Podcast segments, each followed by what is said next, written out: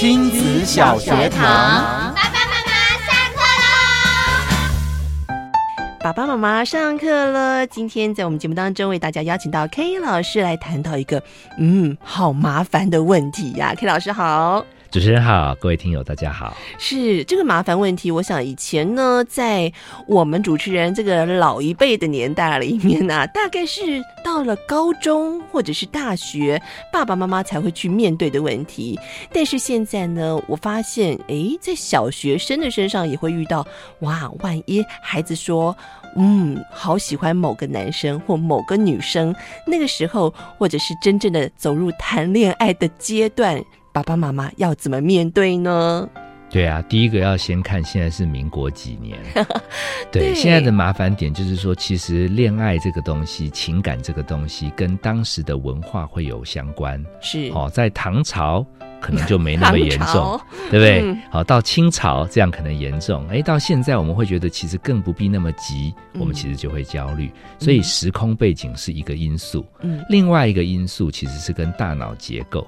是大脑的结构其实基本上会分成理性，还有情绪。嗯，所以基本上如果小学生长到靠近 青春期，嗯，其实基本上他们的理性跟感性都活化了以后，嗯，其实他们心里也矛盾了。嗯。那这个矛盾更好玩的是，如果我们走传统路线，叫他的理智。去压他的情绪是，那我们临床经验，除非你现在回到民国初年，是好那个时候父母亲啊还可以叫小孩子跪下、嗯、哦，怎么可以不孝哦？面对祖先、嗯，而且我们那时候人气也很旺，因为邻居都会跑出来助阵，亲戚也会跑出来说 你这样对得起祖宗吗？好，所以我们那时候家长气势也比较旺。你在演那个民国剧吗？对，因为因为。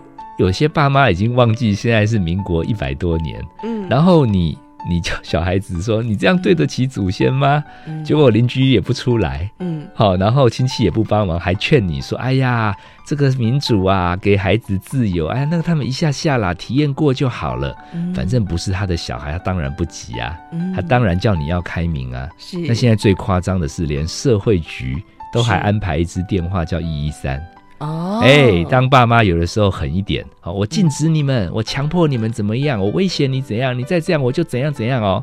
有些小孩还用 iPhone 帮你把录音录下来，还上传说我现在被家暴了，好，然后父母亲会哭哭啼啼跟我讲说，时代怎么变成这样，我们是替他好，哎，他根本还不懂。他就这样去谈恋爱，将来万一出事了怎么办？那言下之意，K 老师很赞成我们的孩子在小学阶段就可以谈恋爱吗？甚至是国中阶段？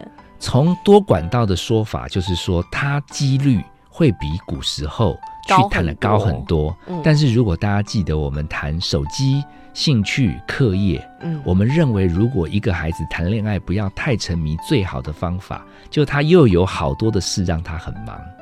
他就不会变成只有恋爱才能解他这一生亲情、友谊、课业都挫败。嗯，好，所以如果与其花时间全力围堵，在古时候你行得通，哎，在现代这个阶段，刚刚那个不是有理性脑是跟那个情绪脑是，嘿，你我我没有叫你一直叫他赶快去热恋，是，哦，人家还没有练，你就说赶快赶快，没必要。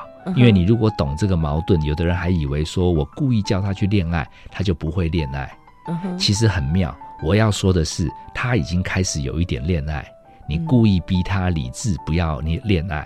嗯，其实他的情绪会更忍不住，就更。而且一般来讲，他们通常会化名为暗。哦，那恋爱化名为暗，其实在孩子进入青春期出意外的机会。比公开，嗯，其实是多很多很多，是，而且最后洞很大以后，爸妈才来发啊，原来是这样，为什么？嗯嗯、因为小朋友一直全心全意不要让他爸妈知道，嗯，所以你连忙都帮不到，是，所以某个程度上，如果我们尽量把心力放在让孩子更忙碌，那小学生他们的以为恋爱，其实以我们临床经验。好像也是在体验深刻一点点的友谊而已。嗯哼。所以，如果这个已经是时代的潮流，是，那我们其实尊重他，甚至我书里面有提到，嗯，有的时候还赞美他挑的这个人 好像很不错。其实我们临床经验发现，情绪脑过三到六个月，也是三到六个月，他会有一点烦躁，然后他在数落另一半有一点不太好，然后你还说我觉得他挺好的，他们可能忍不住。就要分了，好，但是这个我们也不是为了这个，这是让他们学会人际相处。那我们其实抱着开放的心态，然后重点放在有更多的事情让孩子忙。好，因为这时代变了。可能我们跟我们自己小时候有一些调试，是父母也只好不得不面对。而且其实谈恋爱它也是一种人际关系的一个呃能力的养成。没错，嗯，对，所以有很多的 paper 在书里面当中都有讲到哦。我们今天是非常谢谢我们的 Ken 老师，谢谢，谢谢大家。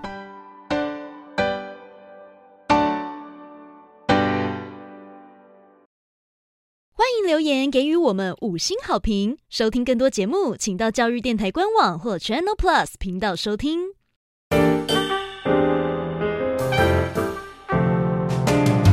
Open your mind，就爱教育